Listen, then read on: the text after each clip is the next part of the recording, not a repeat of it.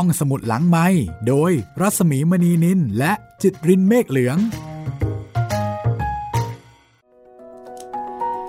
สวัสดีค่ะ ต้อนรับคุณผู้ฟังเข้าใช้บริการห้องสมุดหลังใหม่กับหลายชีวิตตอนที่ 5 สวัสดีคุณจิตริน สวัสดีครับพี่หมี วันนี้อีกหนึ่งตอนค่ะ กับบทประพันธ์ของหม่อมราชวงศ์คึกฤทธิ์ปราโมทเรามาถึงชีวิตที่สาม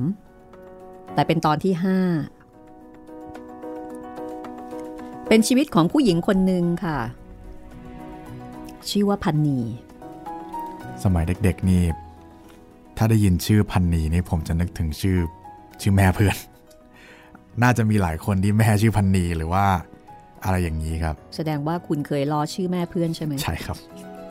มันเป็นเรื่องธรรมดาครับพี่ แล้วก็ต้องเคยล้อคุณพันนีนี่แน่ ๆ เลย คุณจิตเรน เคยครับ เด็กไทยนี่เป็นอะไรก็ไม่รู้นะการล้อชื่อพ่อแม่เพื่อนเนี่ยเป็นของหวานมากๆเลย แล้วก็เอ่อเป็นวัฒนธรรมที่ส่งต่อกันมาแบบรุ่นต่อรุ่น แต่ก็เป็นเหมือนกันหมดเลย แต่พอโตมาแล้วก็ไม่ค่อยเข้าใจนะพี่ว่าว่าทำไมเออต้องเจ็บอะไรนักหนาเออล้อชื่อพ่อชื่อแม่สมมติแค่เรียกแค่เรียกชื่อพ่อชื่อแม่เพื่อนเนี่ยโหทั้งๆที่บางทีเนี่ยเรียกคำอื่น ใช่อ่าอย่างเช่นเอ่อแม่สมมติแม่ชื่อชื่อคุณจันทร์ครับ แล้วมีคนบอกว่า อุ้ยพระจันทร์สวยจังอ้าว คนนี้อะไรก็จะรู้สึกเจ็บแค้นละใช่ นี่นี่ล้อชื่อแม่ฉันใช่ไหมอะไรอย่งปเงี้ยระมาณนั้น อย่างสมัยก่อนมีแบบ พ่อชื่อสัญชัยมั้งครับ เราเวลาท่องภาษาอังกฤษก็จะมีคำว่าซันชายอะไรอ๋เงี้อยก็จะแบบคำว่าซันชายก็จะพูดเสียงดังหน่อยอะไรเงี้ยแล้วก็ได้ผลใช่อีกคนก็จะดิ้นเลย หน่อยล้อชื่อพ่อชื่อแม่เราครับ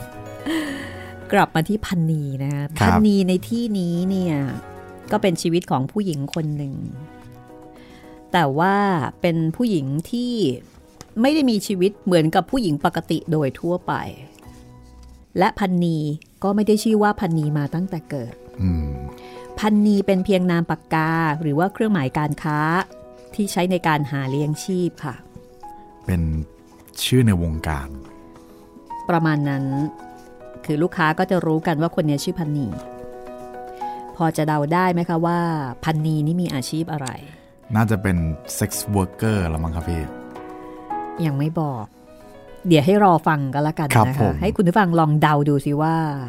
มาทรงนี้เนี่ย น่าจะมีอาชีพอะไรครับ ก็ที่ผ่านมาชีวิตเจ้าลอยนะคะ แล้วก็มาชีวิตของหลวงพ่อเสม สุดขั้วเลย ดีสุดแล้วก็อำมหิตสุดครับ ฟ้ากับเหว คราวนี้มาที่ชีวิตของผู้หญิงบ้างค่ะ ครับ ก็เป็นชีวิตแรกนะคะที่เราจะได้เจอเจอผู้หญิงในหลายชีวิต จากบทประพันธ์ที่หม่อมราชวงศ์คึกฤทธิ์ปราโมทบอกว่า เกิดจากเหตุบังเอิญ ขับรถไปศรีราชา แล้วก็ไปเจออุบัติเหตุ คนตายพร้อมกันก็คือรู้สึกว่าจะเป็นรถตกสะพานใช่ไหมใช่ ถ้าจำไม่ผิด แล้วก็มีคนบอกว่า โอ้ทำกรรมอะไรกันมาเนาะถึงได้มาตายพร้อมกันแบบนี้ และนี่ก็คือที่มาของหลายชีวิตค่ะ ถ้าพร้อมแล้วนะคะ เดี๋ยววันนี้จะให้คุณจิตรินเป็นคนเล่านะคะครับ เพราะว่าเรื่องนี้นี่เป็นโอ้เรื่โหองของผู้หญิงผู้นะหญิงพี่ทั้งนั้นเลยนะคะครับอะถ้างั้นเดี๋ยวฟังคุณจิตรินเล่าถึงพันนีให้ฟังค่ะ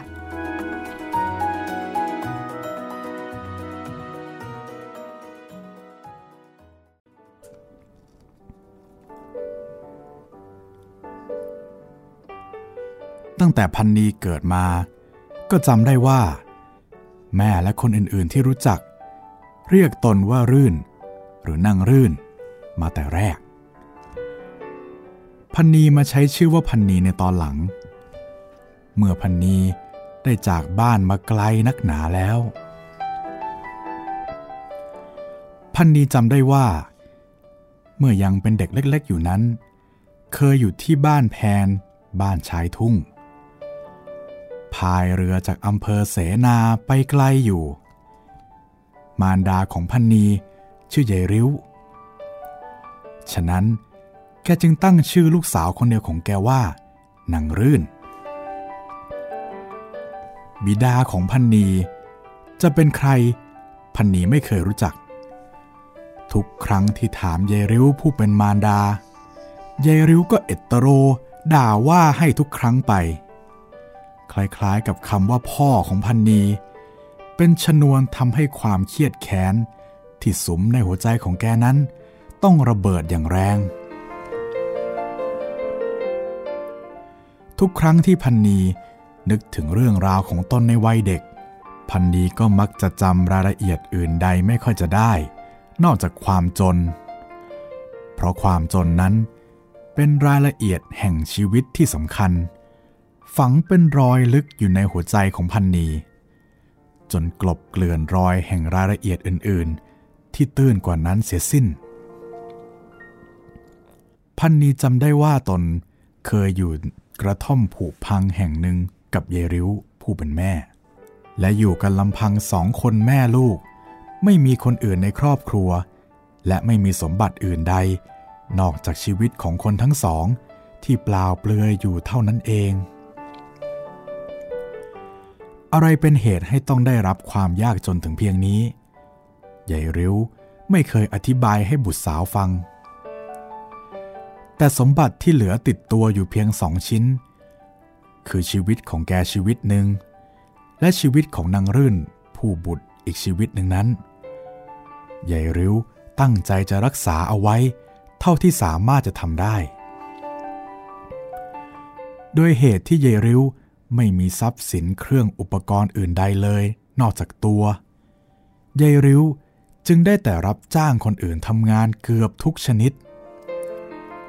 ไม่ว่างานนั้นๆ จะหนักหรือเบา ขอให้ได้เงินค่าจ้าง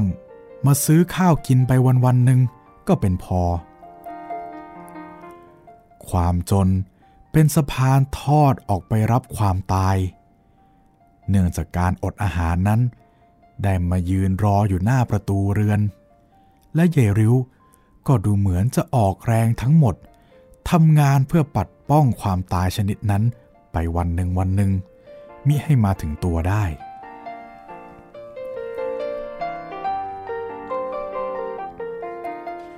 พันดีจำได้ว่า เคยติดตามแม่เวลาไปรับจ้างเขาทำงานทุกแห่ง บางครั้ง เวลาเยริ้วทำงาน เหนื่อยจนสายตัวแทบขาด เห็นหน้าลูกเข้า แทนที่จะดีใจหายเหนื่อย ก็กลับพูดอย่างแค้นๆว่า อีลูกเจ้ากรรมเกิดมาทำไมก็ไม่รู้ ให้กูต้องเลี้ยงอีกปากหนึ่งและถ้าหากพันดีจะร้องไห้ หรือตกใจกับคำด่าว่าเหล่านั้น ก็มักจะถูกเยริ้ว ทุบตีด่าว่า หรือว่าจับตัวกระแทกกระทันเสมอ จนการด่าว่าด้วยปาก หรือการทุบตีด้วยกำลังกาย กลายเป็นของธรรมดาที่เคยชินสำหรับพันนีไม่ก่อให้เกิดความสะเทือนใจหรือกายอีกต่อไป แต่ถึงยายริ้วจะไม่ปราณีปราศัย แก่พันนีผู้บุตรสักเพียงไรก็ตาม พันนีก็ยังจำได้เสมอว่า ครั้งหนึ่ง ตนเคยรักพ่อแม่อย่างไม่มีสิ่งใดจะเท่าเทียม และจนพันนีเติบโตต่อมา ก็จำไม่ได้ว่าเคยรักสิ่งใดหรือบุคคลใดเกินไปกว่านั้น เพราะความรักเป็นกำลังอย่างหนึ่ง ที่จะต้องมีอยู่ในทุกตัวทุกคน และความรักของบุคคลนั้น จะต้องพุ่งเข้าใส่วัตถุใดวัตถุหนึ่งที่ดีที่สุดในบรรดาสิ่งแวดล้อมทั้งหลาย ถึงอย่างไร ยายริ้วผู้เป็นแม่ ก็เป็นสิ่งใกล้ชิดที่สุด และดีที่สุดเมื่อพันนี้ยังเป็นเด็ก พันนี้ยิ่งโตขึ้นมา ความจนก็ยิ่งเข้าเคลือบคลุมชีวิต เหมือนกับโคลนเลน ที่เกระกรังอยู่ตามล้อเกวียน ทุกอย่างที่พันนีอยากได้ พันนีจะได้รับคำตอบทันทีจากแม่ว่า ไม่ได้ เรามันจน จะกินเข้าไปก็จะไม่มีอยู่แล้วคำตอบดังนั้น พันนีได้รับบ่อยจนเคยชิน ในที่สุด ก็ตอบให้แก่ตัวเองได้ โดยไม่มีใครต้องบอก เป็นอันว่าทุกอย่างในชีวิตเป็นของต้องห้าม ไม่ได้ เรามันจน เป็นคำพูดที่พันนี้ได้ยินบ่อยที่สุด และนึกถึงบ่อยที่สุดมื่อพันนียังตัวเล็กๆ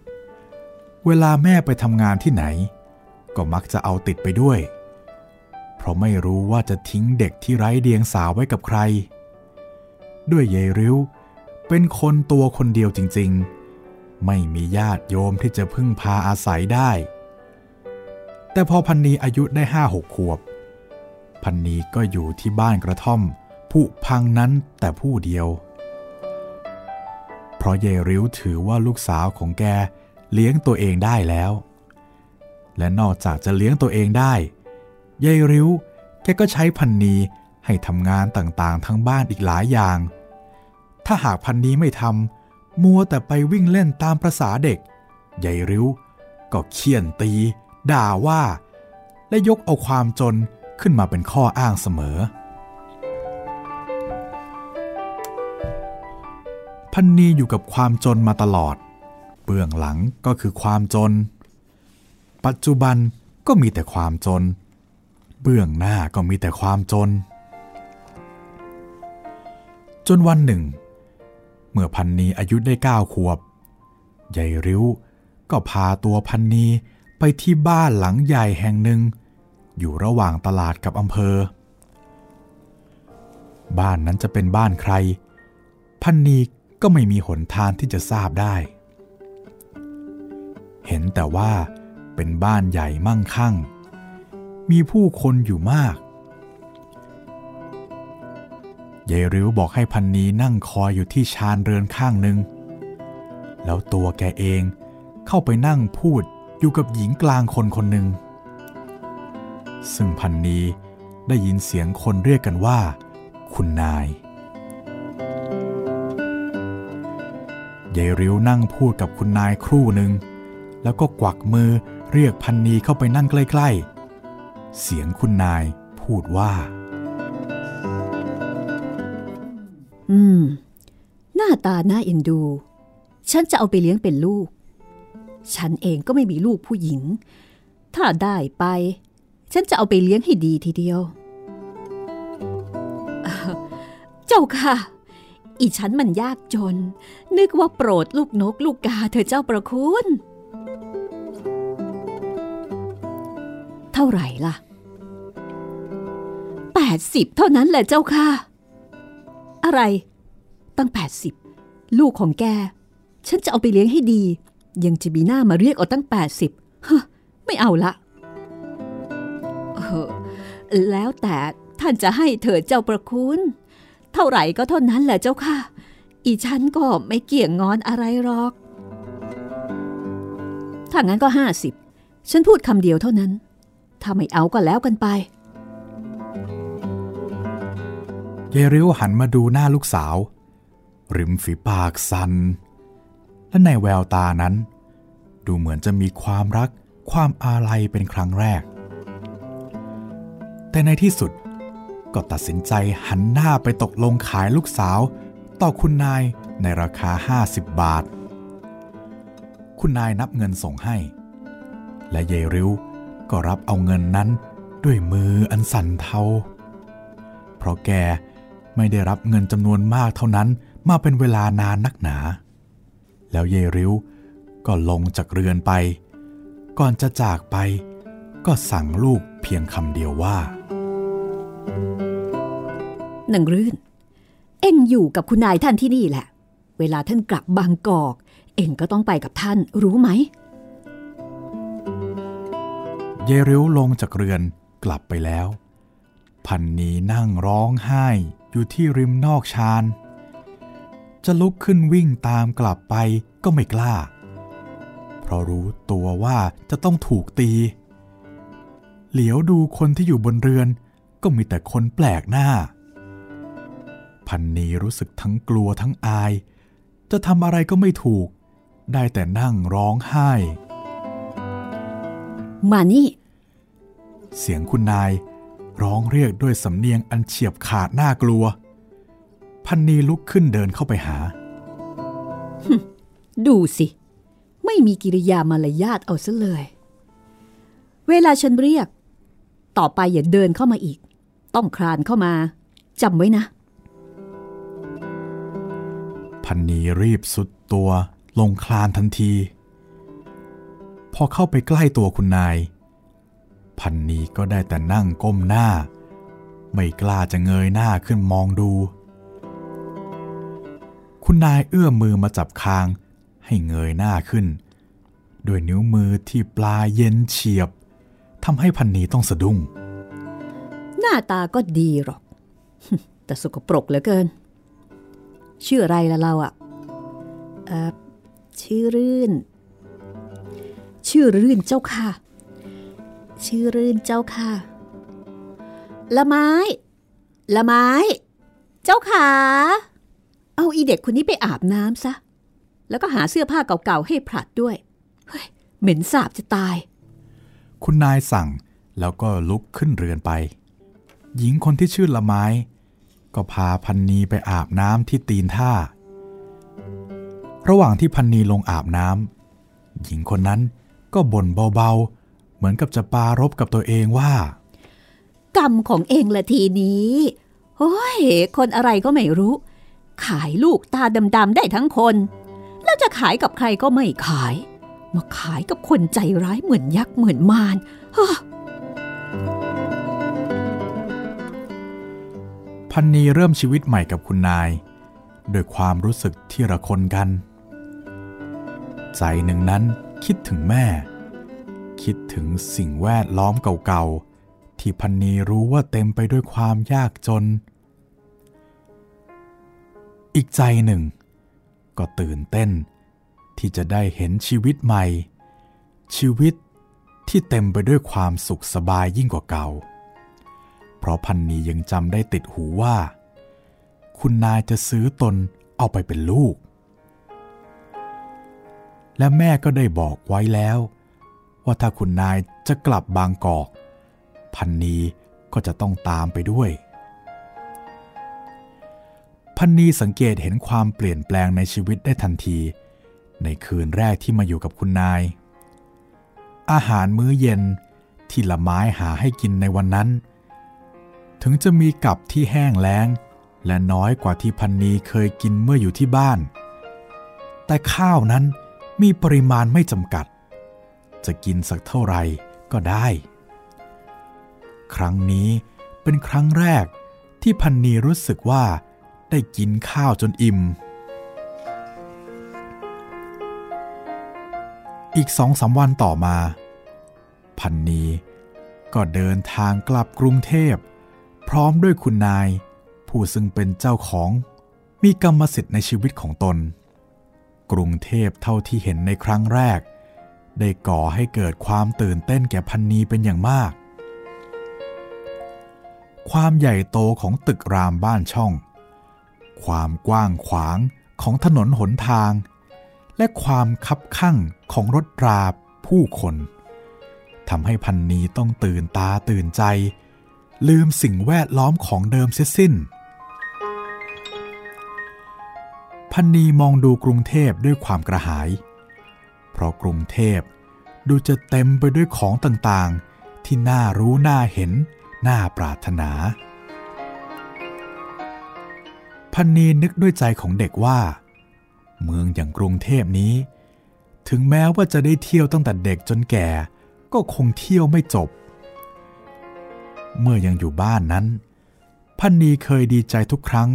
ที่แม่พาไปเที่ยวตลาด แต่ตลาดที่บ้าน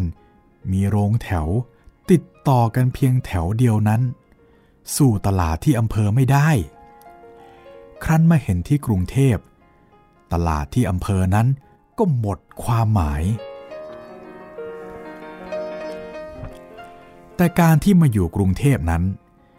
มีข้อเสียอยู่อย่างเดียวคือ คุณนาย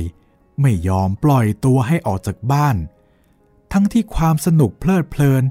จะรอพันนีอยู่ใกล้ๆ พันนีก็ได้แต่มองดูมันอยู่ เพียงแค่ประตูบ้านของคุณนาย ถ้าจะว่ากันไปจริงๆ เฉพาะภายในบ้านของคุณนายนั่นเอง พันนีก็มีเรื่องที่จะต้องตื่นตาตื่นใจมากพออยู่แล้ว ตั้งแต่พันนีเกิดมาเป็นตัว ก็มิได้เคยฝัน หรือแม้แต่นึกว่า คนเราที่เป็นมนุษย์ธรรมดาสามัญนนั้น จะร่ำรวยมีทรัพย์สมบัติได้มากมายถึงเพียงนี้ พันนีเคยรู้แต่ว่า คนที่เขาอยู่เรือนห้าห้องฝากระดานนั้น เป็นคนที่เรียกว่าเศรษฐี จะพูดจาหรือกระทำการสิ่งใดกับเขา ก็ต้องเกรงใจเขาไว้ก่อน แต่พอได้มาเห็นตึกรามบ้านช่องของคุณนาย เรือนฝากระดานที่เคยเห็นนั้น ก็ดูจะไม่ผิดกับกระท่อมผุเอน จวนจะลงน้ำที่พันนีเคยอยู่ คนมั่งมีที่เคยรู้จักมาแต่ก่อน ก็กลายสภาพเป็นคนบ้านนอกที่ยากจน ไม่มีสง่าราศีอีกต่อไปในสายตาของพันนีเพราะคุณนายนั้น นอกจากจะเป็นเจ้าของที่นาเป็นอันมาก จนเป็นเหตุให้ต้องเก็บค่าเช่านาด้วยตนเองแล้ว คุณนายยังมีอาชีพทางรับจำนำข้าวของทองรูปพรรณต่างๆ ทั้งนี้ทำให้พันนีผู้ซึ่งได้รับใช้คุณนายใกล้ชิด ได้แลเห็นเงินทองของมีค่าต่างๆ อยู่ทุกวันและวันละมาก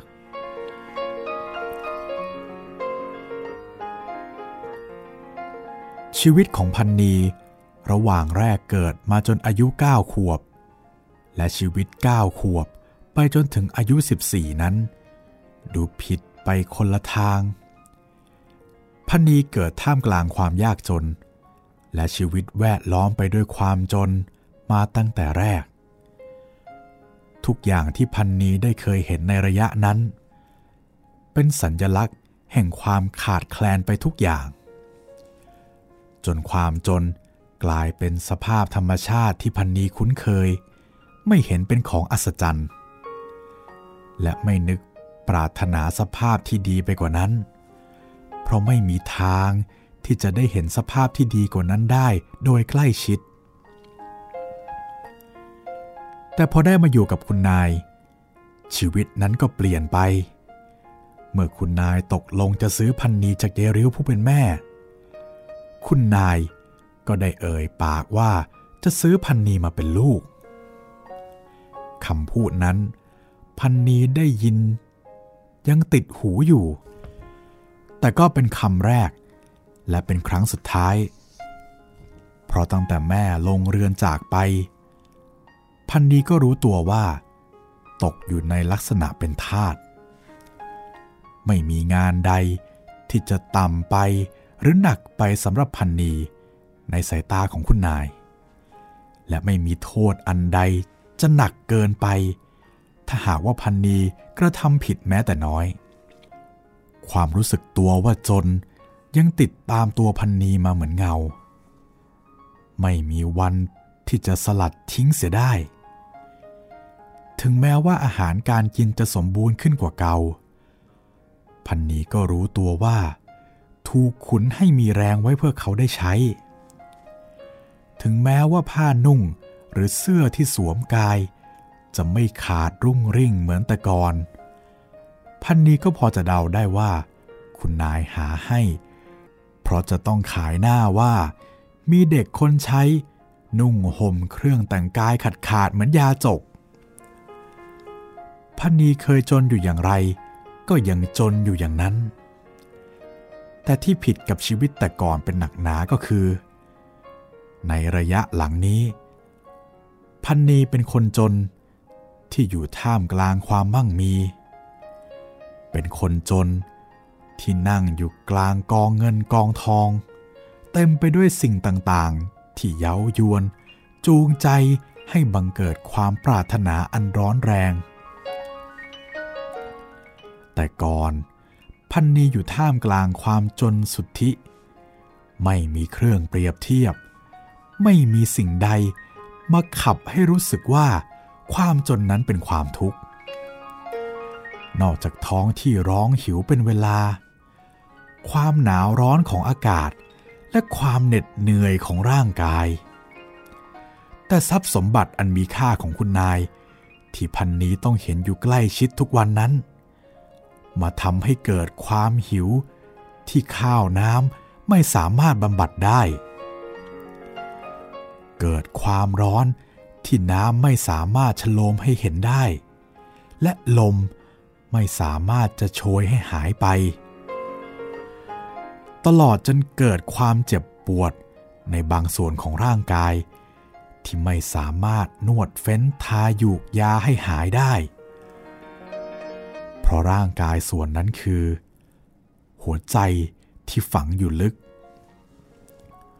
ความจนสำหรับพันนีในระยะหลังนี้ จึงเป็นสิ่งทรมาน บีบรัดหัวใจ ทุกอย่างที่ได้พบเห็น จะก่อให้เกิดความปรารถนาอย่างร้อนแรง อย่างที่ไม่เคยเป็นมาแต่ก่อน พันนีก็ได้แต่นั่งดูของเหล่านั้น และนึกในใจว่า วันหนึ่ง จะต้องมีบ้าง จะต้องมีให้ได้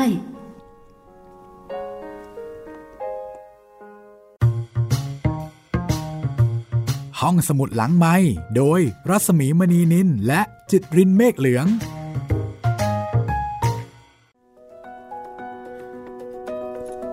นี่คือชีวิตของพันนี ซึ่งอยู่กับความยากจนมาตลอดชีวิต ตลอดชีวิตที่เกิดมานะคะครับของเด็กคนหนึ่งฟังแล้วก็รู้สึกสะกิดใจตรงที่ว่าแต่ก่อนตอนที่อยู่กับแม่ ซึ่งยากจนแล้วก็ขัดสน ไม่รู้สึกเป็นทุกข์กับความจนคือคือไม่ไม่มีเครื่องเปรียบเทียบ ด้วยสิ่งแวดล้อมอะเนาะพี่มัน มันรู้สึกว่าตรงเนี้ยที่ก็เราอยู่มันก็โอก็เคเป็นแบบนี้มันก็เป็นแบบนี้อ่าอาจจะหิว อาจจะกินไม่ค่อยอิ่ม มันก็คงเป็นธรรมดา คนอื่นก็คงเป็นแบบนี้มั้งครับ แต่คืพออไม่รู้สึกเปรียบเทียบ ใช่ แต่พอมันมีอะไรบางอย่างมาทำให้เราเห็นแล้วมันอ่าไม่รู้อันนี้คือไม่รู้ว่ามีความรู้สึกยังไงเนาะพี่ อาจจะรู้สึกว่าดีกว่า แน่นอนมันเป็นความขับเน้นเนาะครับ ก็คงจะมีความรู้สึกว่ารังเกียจความจน ใช่ ความจนไม่ใช่สิ่งปกติละ แต่เป็นสิ่งที่น่ารังเกียจ เป็นสิ่งที่มันเป็นปัญหา มันเป็นความทุกข์ คือจริง ๆ มันก็เป็นปัญหา มันก็เป็นความทุกข์ เพียงแต่ว่าต่ก่อนเนี้ยไม่เคยรู้สึก เพราะว่าเคยชิน เป็นความเคยชิน แต่ตอนนี้ไม่เคยชินแล้ว แล้วก็เกิดความปรารถนาอย่างแรงกล้านะคะที่จะต้องหลุดพ้นจากความจนให้ได้ ก็เป็นชีวิตที่สามค่ะ ในเรื่องหลายชีวิต และจะว่าไปก็เป็นชีวิตที่น่าเห็นใจนะคะครับ นึกถึงชีวิตของเจ้าลอยเนาะเจ้าลอยเนี่ยไม่มีพ่อไม่มีแม่ ถูกทิ้ง คือเริ่มต้นมานี่แย่มาก ๆ เลยครับ แต่ว่ามียายพริมซึ่งเลี้ยงดูด้วยความรัก เหมือนกับลูกเหมือนกับหลานจริง ๆ ใช่ไหมใช่แต่ว่า รายนั้นคงไม่เพียงพอ ในขณะที่พันนีมีแม่ แม่แท้ครับๆแล้วก็ไม่ได้ทิ้งก็เลี้ยง แต่ไม่เลี้ยงไม่ค่อยถูกวิธีเท่าไหร่มั้ง คือเหมือนกับว่าไม่ได้แสดงความรักกันนะ ใช่ ทั้งที่ในความเป็นจริงถามว่า รักลูกไหม ก็คงรัก แต่ว่ารักแบบแบบที่ตัวเองเคยได้รับมา รักแบบ ที่ไม่แสดงออกอะ่ะแม่ของพันนีนี่ชื่อยายริ้วใช่ไหมครับยายริ้วก็คงรักแหละ แต่รักแบบแกอะแต่ก็มีเอ่อพ่อแม่หลาย ๆ คนที่แสดงออกแบบนี้นะครับ ใช่ รักอะ่ะแต่ไม่ไม่รู้จะพูดยังจะพูดทำยังไง จะปฏิบัติต่อลูกยังไง ก็เลยแสดงออกแบบเกลียวกราดไปเลย ประมาณนั้น เท่ากับว่าตั้งแต่เกิดมา พันนีแทบจะไม่เคยได้รับความรักเลยนะ ที่หัวใจจะรับรู้ได้ พอๆกับเอออยู่กับความจนมาตลอดชีวิต คือจนทั้งเงิน แล้วก็จนทั้งความรักความเอาใจใส่ครับ กับคนรอบข้างไม่ว่าจะเป็นแม่ จนกระทั่งมาถึงคุณนาย คุณนายนี่ยิ่งแล้วไปกันใหญ่เลย เพราะว่าแม่เนี่ยยังไงยังไงก็ยังมีความรักจากแม่ที่มีต่อลูก แม้ว่าจะดู เกลี้ยวกราดไปบ้างครับ แต่ว่าคุณนายนี่คือ ไม่ใยดี ไม่มีความรักเลย อันนี้คือทาตทาสในเรือนเบี้ยโดยแท้นะคะ ซื้อมาถูกๆเอามาใช้ครับ คุณผู้ฟังที่ติดตามรายการห้องสมุดหลังใหม่ตอนนี้คุณกำลังติดตามหลายชีวิตบทประพันธ์ของหม่อมราชวงศ์คึกฤทธิ์ปราโมทค่ะ เรียนรู้เรื่องราวของผู้คน หลากหลายรูปแบบ ความเป็นมา วิถีชีวิต อาชีพ วิธีคิด แล้วก็อาจจะเรียกได้ว่าเป็นกรรมเวรของแต่ละคนมั้งคะ ไม่รู้จะใช้คำไหนที่ทำให้แต่ละคนเนี่ยมีจุดกำเนิดแล้วก็มีชีวิตที่แตกต่างกันไปนะคะ คือตอนเด็กๆเนี่ยก็คงจะต้องโทษกรรมเวรมั้ง คือคือไม่รู้ว่าจะโทษอะไร แต่หลังจากที่มีชีวิตแล้ว แล้วก็สามารถที่จะดูแลตัวเองได้แล้ว อันเนี้ยอันเนี้ยโทษกรรมเวรไม่ได้แล้วใช่ เพราะว่าโทษสามารถที่จะทำยังไงก็ได้แล้วกับชีวิตต้องใช่ไหมต้องโทษตัวเองละเดี๋ยวเรากลับมาติดตามกันต่อนะคะ ในตอนต่อไปในช่วงต่อไป แล้วถ้าเกิดว่าคุณผู้ฟังฟังแล้วอยากจะทักทายพูดคุยก็สามารถทำได้เลยนะคะ มีครับช่องทางผมติดต่อกัน 3 ช่องทางด้วยกันค่ะ เหมือนเดิมครับ 3 ช่องทาง แฟนเพจ Facebook ไทย PBS Podcast แฟนเพจของพี่หมีรัศมีมณีนินแล้วก็ทาง YouTube ครับ คอมเมนต์ไว้ใต้คลิปได้เลย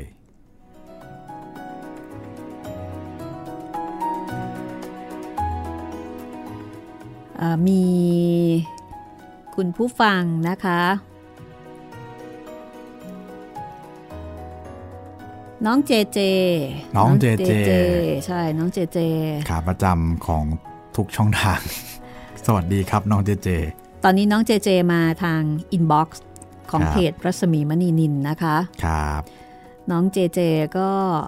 ทักทายบอกว่า สวัสดีครับพี่หมีเจรอเรื่องหลายชีวิตนะครับ ครับผม อ่าณขณะตอนที่เราบันทึก อัดรายการเนี่ยนะคะ ก็คิดว่าน้องเจเจน่าที่จะได้รับฟังไปเรียบร้อยแล้วนะคะใช่ครับ เพราะว่ารายการของเราออกอากาศตอน9นาฬิกาถึง 10นาฬิกาของทุกวันจันทร์ถึงวันศุกร์ค่ะครับเจเจนี่เป็นคนหนึ่งที่ฟังสด แล้วก็ฟังแห้งด้วยครับอ๋อทั้งสดทั้งแห้งเลยครับ คุณน้าสิริวันค่ะ สวัสดีครับคุณนาครับ วันนี้ยังดื่มชาที่คุณน้าส่งมาให้อยู่เลยนะคะ ยังไม่หมดเลยครับ ขนาดบ้านผมช่วยกันดื่ม 3 คน เพราะว่าห่อหนึ่งเนี่ยก็ต้มน้ำได้เยอะเลยนะ ครับ คุณน้าบอกว่า สวัสดีค่ะ คุณหมีและคุณป๊อปน้าฟังไผ่แดงถึงตอนที่ 11 แล้วค่ะ แม้นว่าจะรู้เรื่องล่วงหน้า แต่ก็รอฟังทุกตอน เพราะอ่าน หรืออาจพูดได้ว่าทำเป็นละครวิทยุได้น่าฟังน่าติดตามมากค่ะ ได้ฟังเสียงตัวละครพูดกันทำให้มีชีวิตชีวากว่าอ่านเองมาก ขอบคุณค่ะคุณน้าคะขอบคุณนะครับอ่าคุณน้าบอกว่าจะกลับไปทำงานในสำนักงานวันที่4นี้อืมคงต้องฟังไผ่แดงย้อนหลังในวันหยุดเอ่อนั่นแสดงว่าปกติคุณน้าฟังสดเหมือนน้องเจเจนะคะ ครับ หลายชีวิตก็มีหนังสือ แต่ก็รอฟังค่ะ เพื่อนนอนก็มีหนังสือ แต่ไม่อยากฟัง ไม่อยากฟังอยู่เรื่องเดียวคือมอมอืมเพราะอ่านครั้งใดร้องไห้ทุกที สะเทือนใจเนาะคือไม่อยากฟังเรื่องหม่อมนี่แหละค่ะครับกลัวร้องไห้นะคะ คุยต่ออีกนิดค่ะน้าหาคนฟังให้ได้อีกหนึ่งคนแล้ว ฝากบอกมาว่าชอบไผ่แดงมากมากมากมากมากขอบคุณนะครับ ไม้ยมกมาสี่อันนะคะ และกำลังจะไปฟังสยามคือบ้านของเรา บอกมาอีกว่าอ่านเล่าได้ดีจริงขอบคุณครับๆขอบคุณค่ะคุณน้าคะ ขอบคุณที่หาลูกค้าให้ด้วยนะคะ ครับผม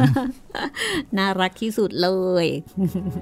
คุณนาสิริวันจากอเมริกานะคะ อันนี้คือช่องทางอินบ็อกซ์ทางกล่องข้อความของเพจรัศมีมณีนินเป็นภาษาไทย ติดต่อกันมาทักทายกันมาที่นี่ได้ค่ะ ครับ เอาละเดี๋ยวไปฟังคุณจิตริน เล่าพันนีให้ฟังกันต่อเลยนะคะ ครับผม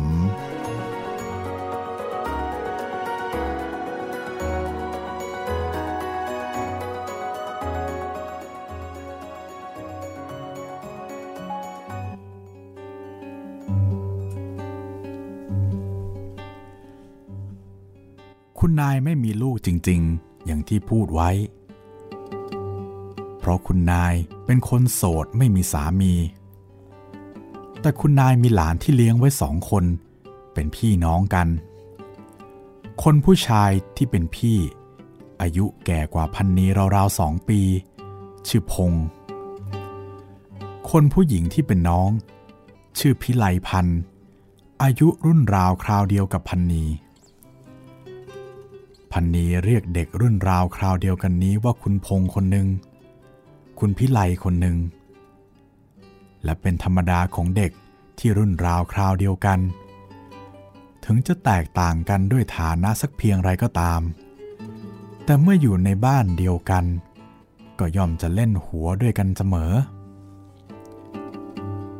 พันนีก็ยังรู้ตัวว่าเด็กอีกสองคนนั้นเป็นนาย และถึงจะมีบางครั้งที่จะลืมไปบ้าง พี่ไลก็จะเตือนให้รู้ตัวทุกครั้งไป คุณพงเป็นเด็กนิ่งๆ ไม่ถือตัว และเมื่อเห็นพันนีเด็กกว่า และเป็นเด็กผู้หญิง คุณพงก็ปราณี ไม่เคยถือสา และเคยแบ่งปันขนมนมเนยให้พันนีได้กินเสมอ ความรู้สึกของพันนี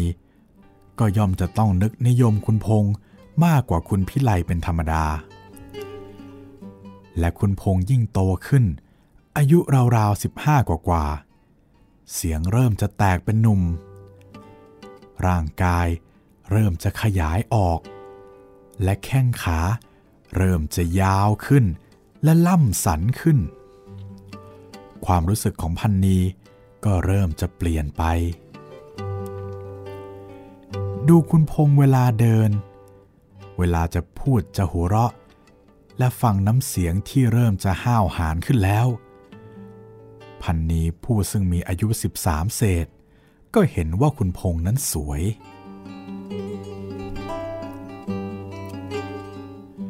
แต่แรกความรู้สึกของพันนีหยุดอยู่เพียงเท่านั้น ไม่มีอะไรเกินไปกว่าความเห็นที่ว่าคุณพงสวย แต่คำพูดสองสาคำที่ได้ยินจากพวกคนใช้ผู้หญิงที่โตกว่าว่า อย่างคุณพงนี่ ถ้าใครได้เป็นลูกเป็นผัวก็สบายไปเลยเนาะหน้าตาก็ดี ใจก็ดี แล้วก็รวยด้วย คุณนายเป็นอะไรไปแล้วก็ สมบัติก็จะตกแก่คุณพงคำพูดเหล่านั้นทำให้พันนีเริ่มเปลี่ยนความคิด นึกเอาตามประษาเด็กๆว่า ถ้าหากได้เป็นเมียคุณพงษ์จะเป็นทางที่ก้าวเข้าไปสู่กรรมสิทธิ์ ในสมบัติที่ตนนึกอยากได้อยู่ทุกวัน หนทางนั้นก็เป็นทางที่ง่าย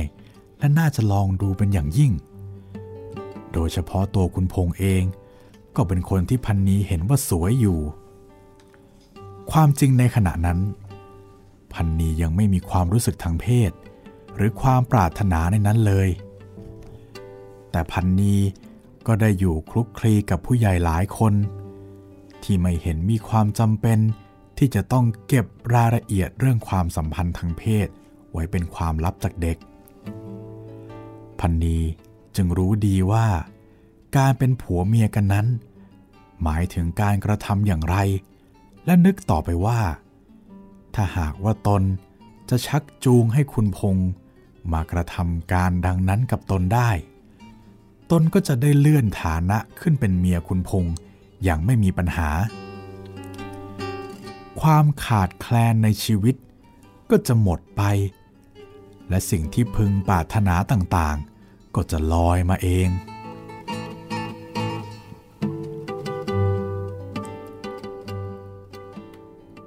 โดยความคิดง่ายๆเพียงเท่านั้น พันนีก็เริ่มปฏิบัติตนไปในทางที่จะทำให้คุณพงสนใจ ยิ้มแย้มกับคุณพง และทอดสายตาให้เป็นพิเศษ คุณพงจะเรียกใช้สอย พันนีก็รีบทำทุกอย่างให้อย่างตั้งอกตั้งใจ พันนีเริ่มรู้ตัวว่าคุณพงสังเกตตนมากขึ้นกว่าแต่ก่อน บางเวลา พันนีนั่งอยู่ต่างหาก คุณพงก็มักจะแอบมองดู แต่พอพันนีเหลือบไปดูบ้าง คุณพงก็จะหลบสายตาไปเสีย อาการกิริยาเหล่านี้ทำให้พันนีพอใจ ว่าความพยายามของตนเริ่มจะแสดงผล วันหนึ่ง พันนีอาบน้ำอยู่หลังบ้าน นุ่งผ้ากระโจมอก เหลือไปเห็นคุณพงษ์โผล่หน้าต่างดูจากบนตึก พันนีก็ทำไม่รู้ไม่เห็นเสีย คงยืนอาบน้ำต่อไปอย่างใจเย็น โดยท่าทางที่ตนนึกว่าน่าดูกว่าเก่า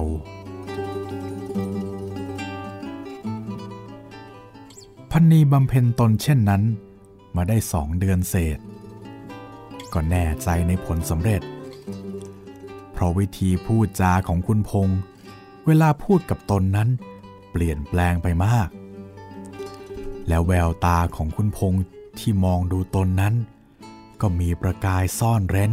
ที่ไม่เคยเห็นมาแต่ก่อน ทุกคืน เมื่อคุณนายและหลานสองคนขึ้นนอนแล้ว พันนีก็มีหน้าที่ปิดหน้าต่างประตู และกางมุ้งเก่าๆ นอนที่ซอกบันไดชั้นล่างของตึกทำหน้าที่เป็นคนเฝ้าห้องชั้นล่าง แม้ในขณะหลับ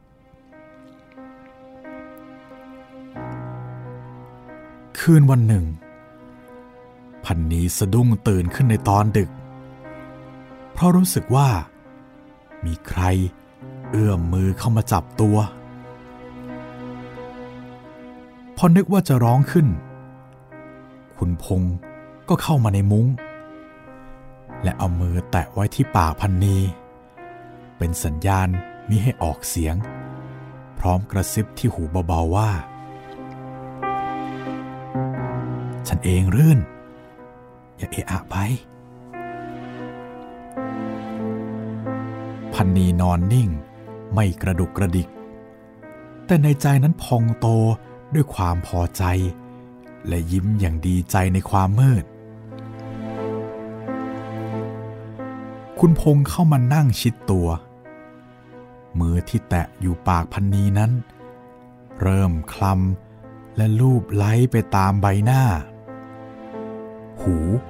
และลำคอ จนถึงหน้าอกอย่างช้าๆ เหมือนกับคุณพงษ์จะยังลังเลใจ ไม่รู้จะทำอะไรแน่ พันนีไม่ได้ห้ามปรามขัดขืน นอนยิ้มน้อยๆ อยู่ด้วยหัวใจที่เต้นระทึก มือของคุณพงษ์ยิ่งลดลงต่ำลงไปตามร่างกายพันนีรู้สึกว่ามือนั้น เริ่มจะสั่นสะท้านด้วยความตื่นเต้น ทั้งสองอยู่ในความมืดสนิท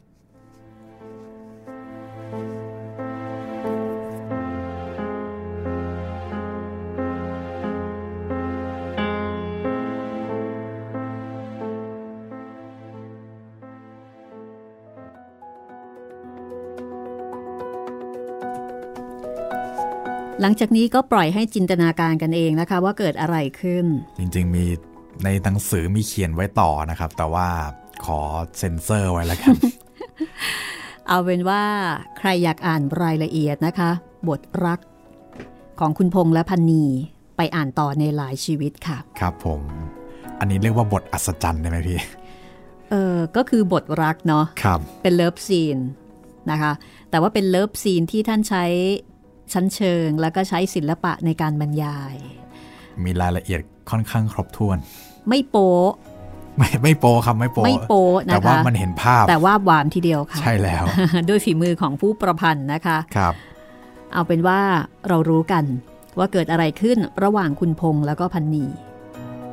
ดังนั้นสิ่งที่พรรณีได้ทำไปก็เท่ากับว่าสำเร็จผลนะคะ ตามแหม่เป้าหมายที่พรรณีวางไว้ทุกประการ คือค่อยๆ ยั่วเก็บแต้มไปเรื่อยๆเรื่อยๆเรื่อยอ่อยครับๆซึ่งดูเหมือนว่าพรรณีก็จะมี skill จะบอกว่า skill นี่ตอนแรกแรกๆก็ไม่แน่ใจนะ เพราะถ้าเป็น skill เนี่ยมันหมายถึงสิ่งซึ่งมีเออมีการฝึกฝนใช่ไหมครับแต่อันนี้เหมือนกับมีมีสัญชาตญาณมีอะไรเลยบางอย่างที่ที่มันติดตัวมาเป็นเองของมันเองอ่าประมาณนั้นนะคะ ครับ อาจจะเป็นสิ่งซึ่งสิ่งเดียวที่พันนีมีมั้งคะ เพราะว่าอย่าลืมว่าพันนีไม่ได้เรียนหนังสือ ใช่ พันนีไม่มีโอกาสที่จะได้เรียนรู้ แล้วก็ไม่มีผู้ใหญ่คนไหนที่จะเมตตาถ่ายทอดเออความรู้หรือว่าฝีมงฝีมือในทางด้านไหนอะไรให้กับพันนีเลย คือไม่มีใครที่จะสอนพันนีในสิ่งที่เป็นความรู้ความสามารถหรือว่าทักษะในเรื่องต่างๆ พันนีก็เลยต้องเรียนรู้ด้วยตัวเอง แล้วก็ต้องใช้สิ่งซึ่งมีอยู่ในตัว สิ่งซึ่งเป็นสัญชตาตญาณของมนุษย์นะคะ ก็อาจจะทำให้พันนีเอ่อเพ่งเล็งมาที่เรื่องนี้มากเป็นพิเศษ ใช่ เพราะพันนีไม่มีต้นทุนอื่น ๆ ใด ๆ เลยในชีวิต ซึ่งอันนี้จะว่าไปก็เป็นเรื่องที่น่าเห็นใจ ครับ และพันนีก็ใช้มันได้ดี และถ้าจะให้เดาพันนีก็น่าจะเป็นเด็กหน้าตาดีอืม น่าจะเป็นเด็กที่น่ามองนะคะ เรียกว่าเป็นเด็กที่ เพิ่งจะแรกรุ่นนะนะพี่อ่า ก็เริ่มจะแตกเนื้อสาวครับเนาะในขณะที่คุณพงษ์เองก็อยู่ในช่วงของวัยรุ่นใช่ฮอร์โมนกำลังพุ่งพล่านแล้วค่ะวัยฮอร์โมนเลยครับ เรื่องราวจะเป็นอย่างไรต่อไปนะคะ นี่เป็นจุดเริ่มต้น ของพันนีค่ะ แต่ว่าเป็นพันนีที่ยังคงชื่อเดิม ชื่อที่แม่ตั้งให้ว่า รื่นรื่นนะคะ เพราะว่าแม่เนี่ยชื่อริ้วครับเออแต่คนสมัยก่อนก็ชอบตั้งชื่อลูกให้คล้ายๆตัวเองนะพี่ใช่ ก็ต้องรู้เอ่อว่าตกลงเป็นลูกเต้าเหล่าใครครับเทือกเถาเหล่ากออยู่ที่ไหนนะคะ ก็จะมีความเชื่อมโยงกันครับ อีกคำหนึ่งค่ะที่อยากจะพูดถึงก็คือ ไม่ทราบคุณจิตรินสังเกตไหมที่บอกว่าอ๋อสวยหรือเปล่าครับคุณพี่พงษ์นั้นสวยจำได้ว่าสมัยก่อนแต่แต่ผู้ชายผู้หญิงก็ใช้สวยหมด ไม่มีใช่คำว่าหล่อคำว่าหล่อเนี่ยดูเหมือนว่าจะเพิ่งมาเกิดในช่วงหลังๆนะคะอืมเพราะว่าระยะเวลาที่หม่อมราชวงศ์คึกฤทธิ์ปราโมทเขียนเรื่องนี้ จริงๆก็ก็ไม่ได้นานมากมาย แต่ก็น่าจะหลายสิบปีมาแล้วครับในยุคที่ยังคงซื้อซื้อขาย พันนีเนี่ยในราคา 50 บาท ครับ คือ 50 บาทในยุคนั้นก็น่าจะประมาณสักเป็นหลักหมื่นไหมคะ โอ้โหก็น่าจะได้หลักนะครับพันพี่หลักหมื่นเนาะ ครับ 50 บาทในยุคนั้นยังเป็นเงินที่เรียกว่าเป็นเงินใหญ่อยู่อะค่ะ ขายลูกสาวในราคา 50 บาทนะคะเอ่อยุคนั้นเวลาที่จะชมผู้ชายก็จะเรียกว่าสวย ไม่ได้ชมว่าหล่อนะคะ แม่ดิฉันเองอายุ 90 ทุกวันนี้เวลาเจอผู้ชายหน้าตาดี ก็ใช้คำว่าสวยเหรอพี่ ใช้คำว่าสวยค่ะอืมเขาไม่พูดคำว่าหล่อเลยนะคะ ใช้คำว่าสวย ก็ฝากเอาไว้นะคะ ถ้าเกิดว่าฟังแล้วชื่นชอบ บอกต่อไปด้วยนะคะ ว่าตอนนี้ห้องสมุดหลังใหม่ มีเรื่องดีๆ บทประพันธ์ดีๆนะคะ มาเล่าให้ได้ฟังกัน หลายชีวิตของหม่อมราชวงศ์คึกฤทธิ์ปราโมทซึ่งก็ต้องขอขอบคุณทางสถาบันคึกฤทธิ์ขอบคุณหม่อมหลวงวิสุมิตราปราโมททายาทของหม่อมราชวงศ์คึกฤทธิ์ปราโมทที่อนุญาตให้เรานำมาถ่ายทอดทางสื่อเสียงค่ะ เอาละวันนี้นะคะ เราสองคนก็คงจะต้องลาไปก่อน ติดตามเหตุการณ์ความเป็นไปในชีวิตของนางรื่น หรือพันนีได้ในตอนต่อไปนะคะ ครับผม วันนี้ สวัสดีค่ะ สวัสดีครับ